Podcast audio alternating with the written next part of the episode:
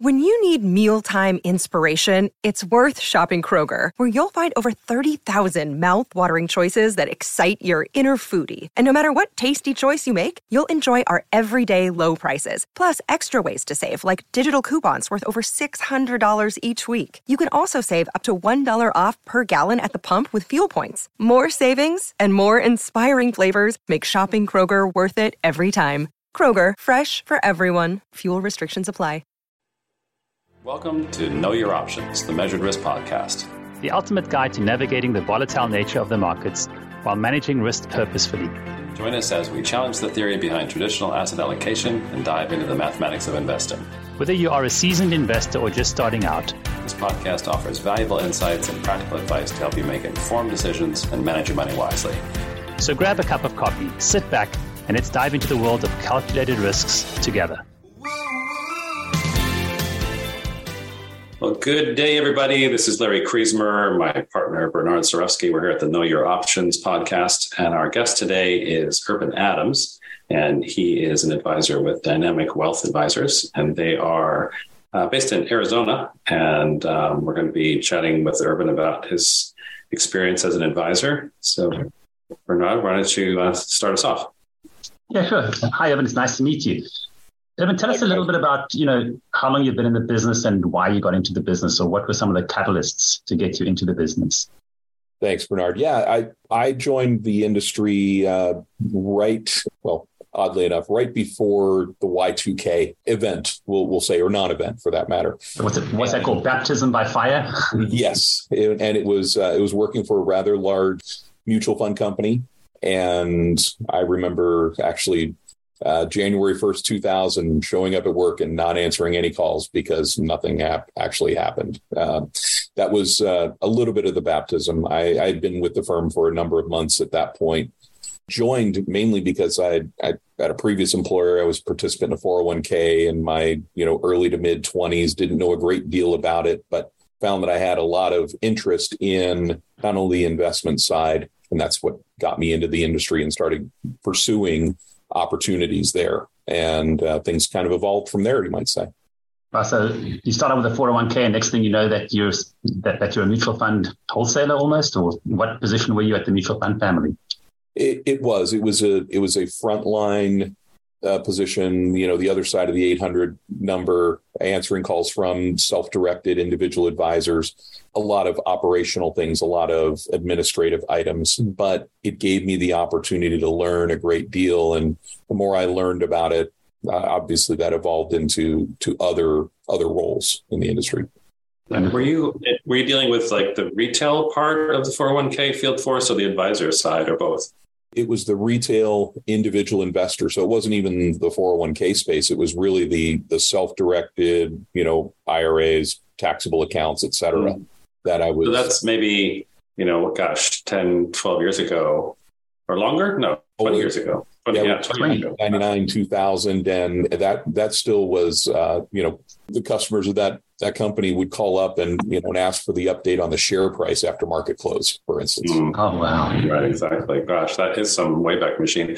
That's also the beginning of the you know, the tech bubble that was kind of instrumental in Bernard and I looking for a different solution to wealth management.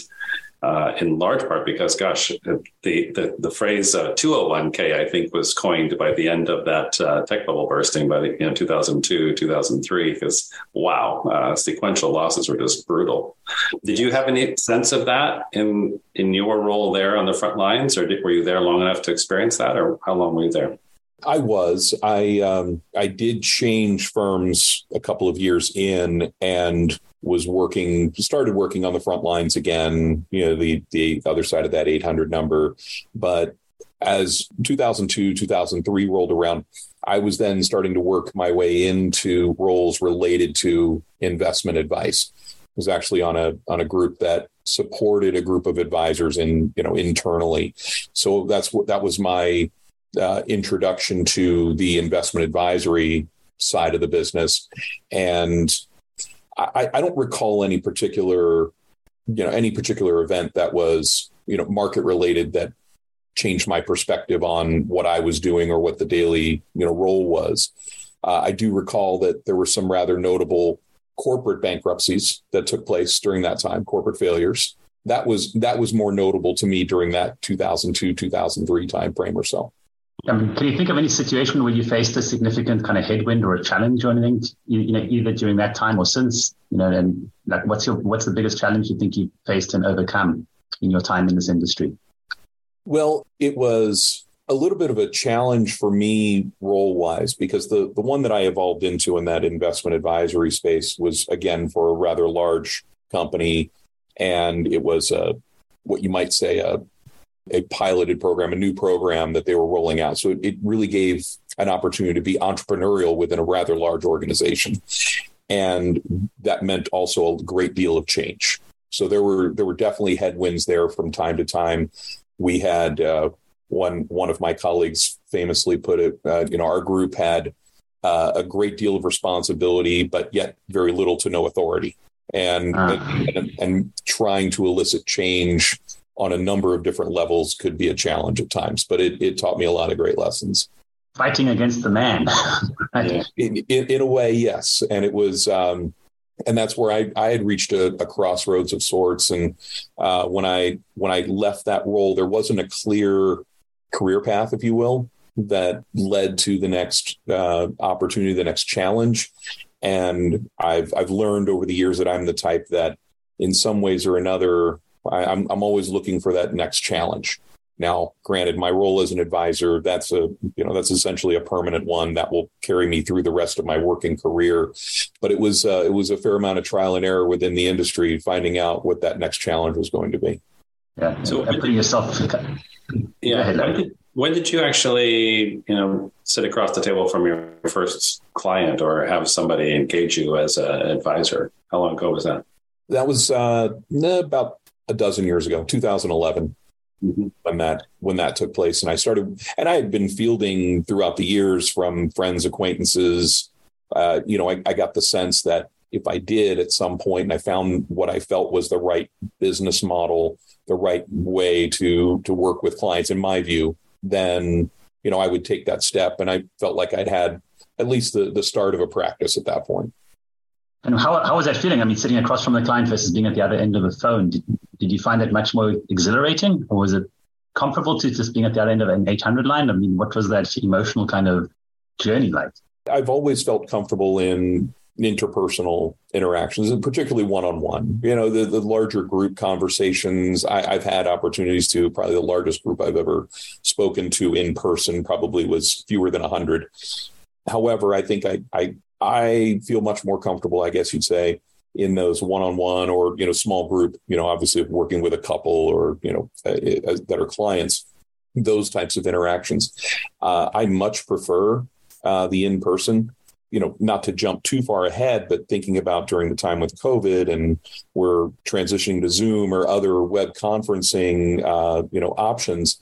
And as we unwound from that. Sure, there are clients that I meet with that regularly meet on Zoom for a variety of reasons. But one of the things that I do working with clients here in the Phoenix area is I, I make it very open to them that I do house calls. And that's all I've been doing since COVID was starting to unwind. And it's been very well received. Clients don't have to worry about traveling to my office. I have a flexible enough schedule that I can schedule those meetings with them. I'll, you know, because of the the, you know the the Phoenix area being somewhat dispersed, I'll create meetings that are at least local for you know, if I have more than one in a given day, something like that. But I yeah, that's been very uh, rewarding in that respect. Is, is oh. meeting clients it's interesting because I think uh, we can probably do the, the, next 50 podcasts and not meet another advisor who's good doing house calls. So, yeah, I'm sure that that lends a very personal touch to the whole experience. And speaking of Phoenix, though, oh my gosh, what is it like? Going to be 115 or 120 or something this week for you? It is, yeah. Oh. I, over the last 30 years, I've spent uh, over 20 here uh, with a with a about 10 years in, in Southern California where I have some clients as well.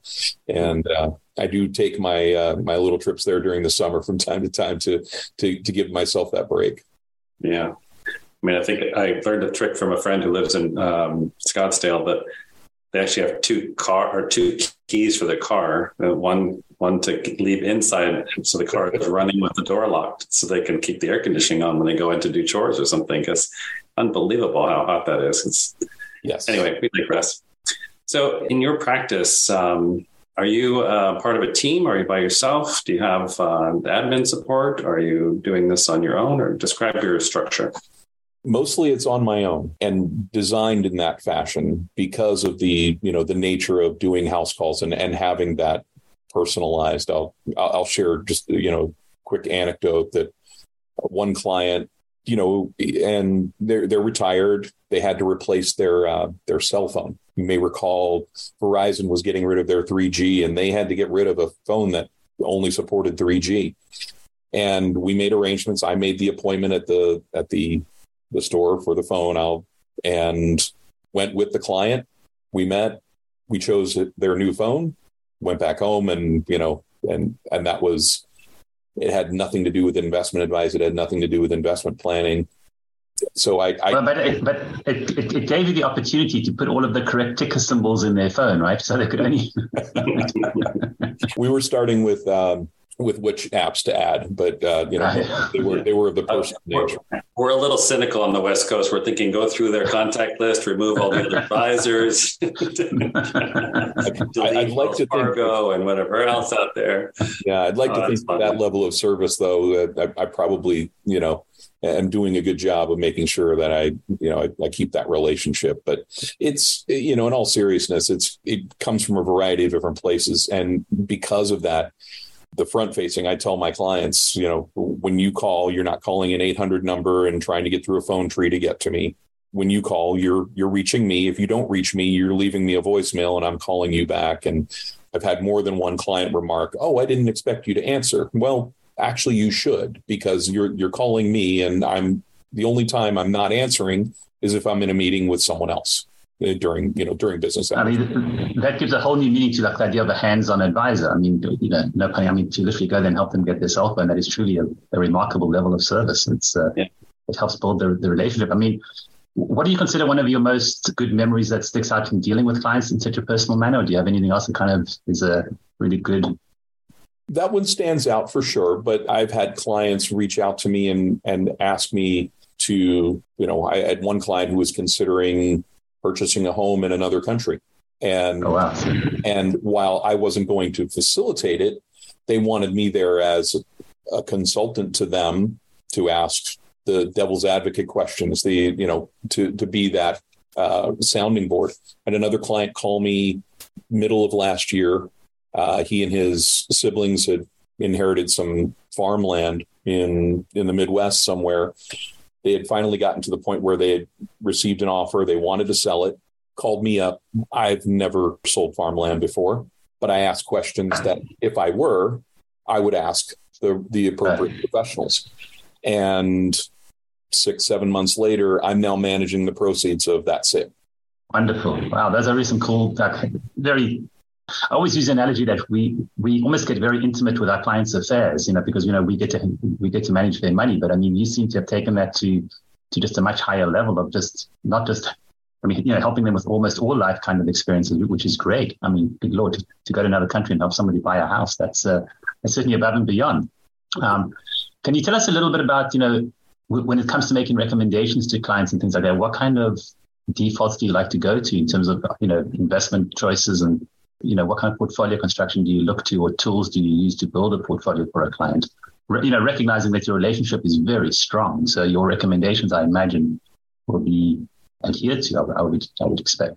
I would say that for the most part, the a lot of the conversations, whether that's a a, a one-off conversation or a, a, regular review meeting, which they get to choose the frequency two, three, four times a year, whatever they prefer, and what investments or the underlying investments rarely come up. What I do is I utilize a you know a, a risk assessment tool, which of course is is a guideline. It's not the only you know factor, because of course I'm gathering all the other financial planning, whether it be data or whether it be I guess you'd say the intangible things about their their goals, and combining all of those things, I have the ability to choose internally allocations models. I, I, know sometimes models is might be a, a difficult word or or it has a bad connotation to it, but I don't see it that way. it, it is tailored to each client with respect to you know the various account types.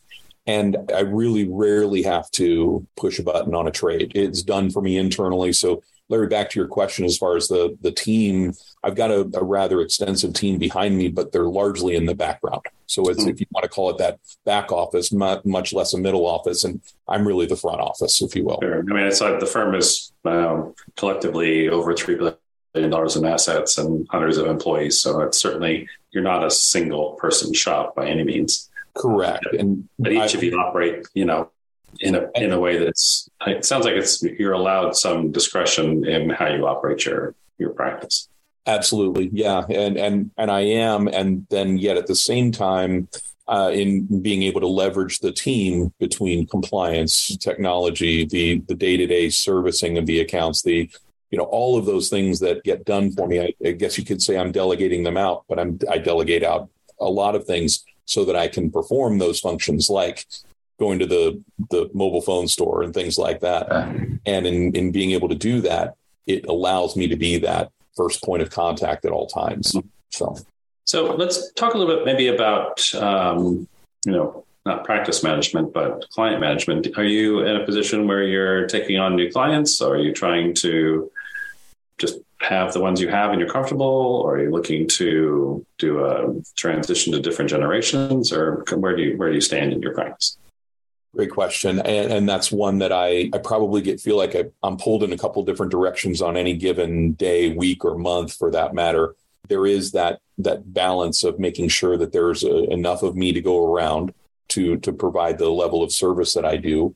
By nature, there will be clients that I will will lose, and you know I do work with the you know other generations of that in in many cases, and certainly not all, but as many as I as I possibly can. And I do right now, I would say that probably a good 75% or more of the clients that I add annually are referrals from existing clients. Mm-hmm. Right. Sense. Um, yeah, I mean, I, I, suppose with the level of, of care that you provide, you, the, you know, you need to have that strong back office to support you because of, you know, for you to have the time to say, because it almost, it almost feels to, to me that you're almost taking on like a, I use this term almost a parental role in the sense that you're always there to be kind of like a like a father figure, for lack of a better term, when it comes to any kind of financial decision making, which is great. I mean, but again, it does it obviously does consume more time, which is uh, an interesting thing. Um, but that I think it's a that's really wonderful way to be. Uh, do you have any concerns in terms of changes you see going on within the industry that you think might hamper your ability to provide this level of service, or any changes you see? Maybe improvements somewhere. Improvements, yeah, it, easier yeah. or better. I think there are. I, I, recognize for my practice, there's there's probably a, a, little more improvement I can make on the you know no matter what, and, and I I believe this is true even even with the referrals that I get that are you know relatively uh, warm introductions.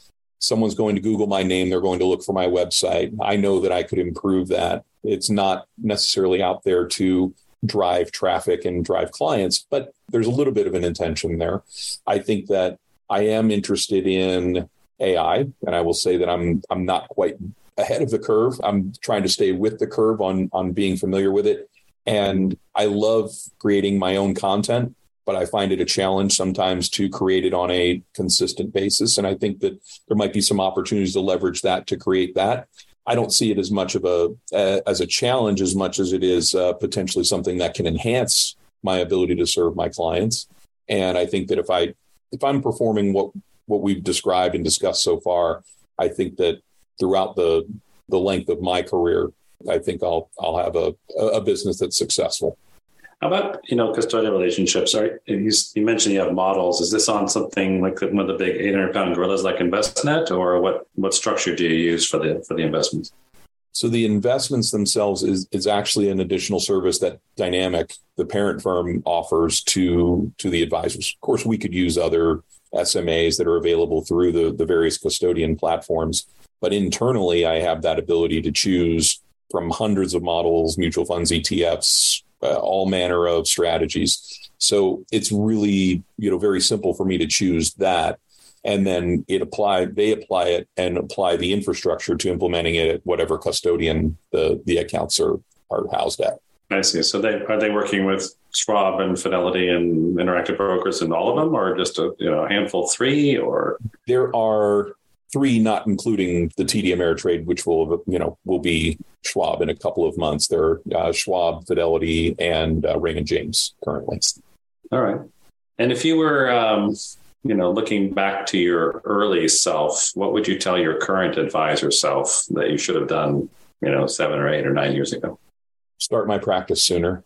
Mm. There, there's there's a great deal more personal and career satisfaction around that. I would have started earlier.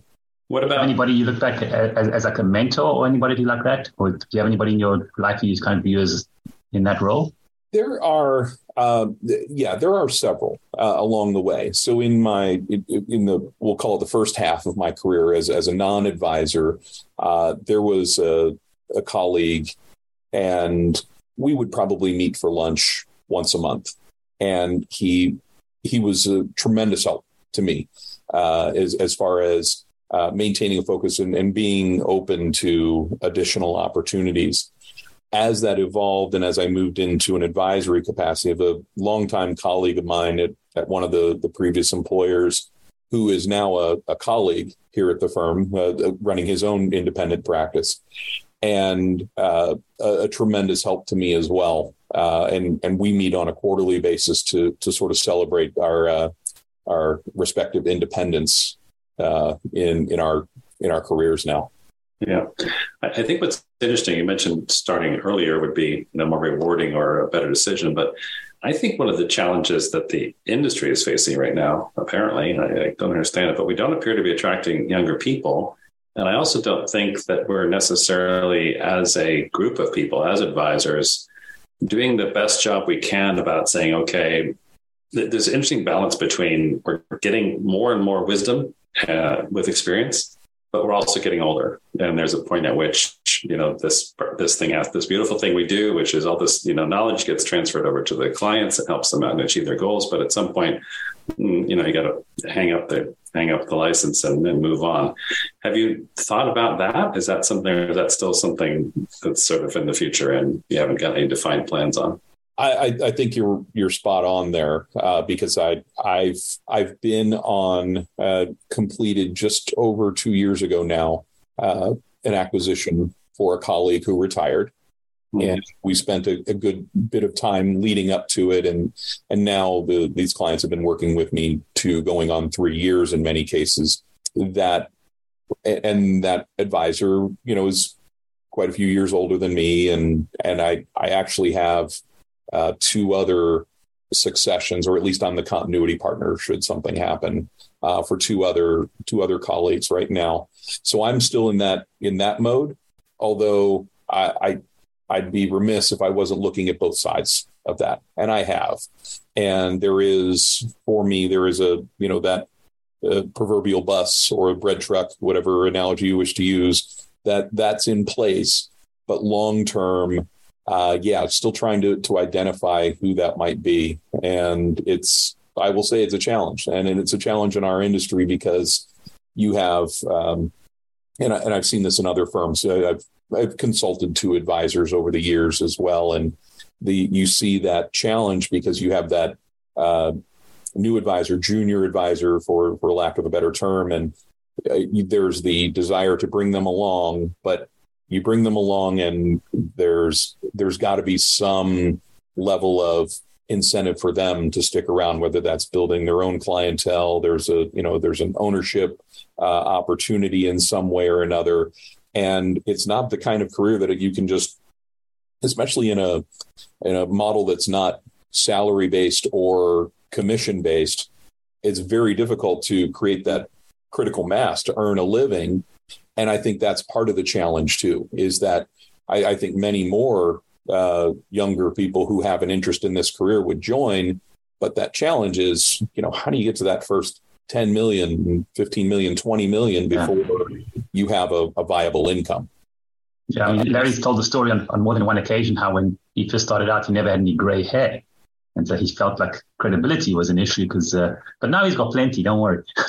um, here, if, if, there were super, super credible, super credible. On that fine line between no hair and gray hair. Yeah, um, okay. And I've got it covered for both of us. So well, that's that's the sign of wisdom. I think you can see right through right, to exactly. the good ideas. but it's interesting, you know. I was just, I'm just reflecting. You know, your your business model is such a high touch model, and you know, you know, doing the proverbial house calls, is, which is amazing. To imbue that into someone, you know, coming in and starting with you, or to get that that kind of d- desire for that level of service. Uh, I mean, I think it adds another level of complexity to to the challenge. I think, and I would which I, so I admire. You know, that's an interesting point, but I, I, would say, you know, I'm just going to step in and observe here, but I think if you're doing a transition and those clients are going to be older because you're going to be, you're going to be older and they're going to be older when that happens.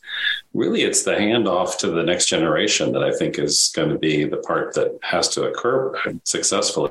And I think that there's room for having a, you know, a junior apprentice advisor or even a team you know, for all I know, we may just never meet in person anymore, and we just do Zoom. And I have a, I would say actually, our experience uh, for me anyway, personally, is that a lot of our clients have decided that Zoom is the better way. It's more convenient for them. Uh, we have the tools in front of us to screen share, and we don't have to crane our necks around and see, you know, trying to share a screen together. So it's actually been pretty, pretty positive for us. But each advisor and all their clients are going to have their own way that it all sort of sorts out and, and fits together ultimately. Right. And I have, and I do have clients that are here locally that I'll offer it, but they'll they'll opt for the Zoom instead, and that's mm-hmm. okay. It, it's it, I, I much like the frequency of the meetings on an annual basis.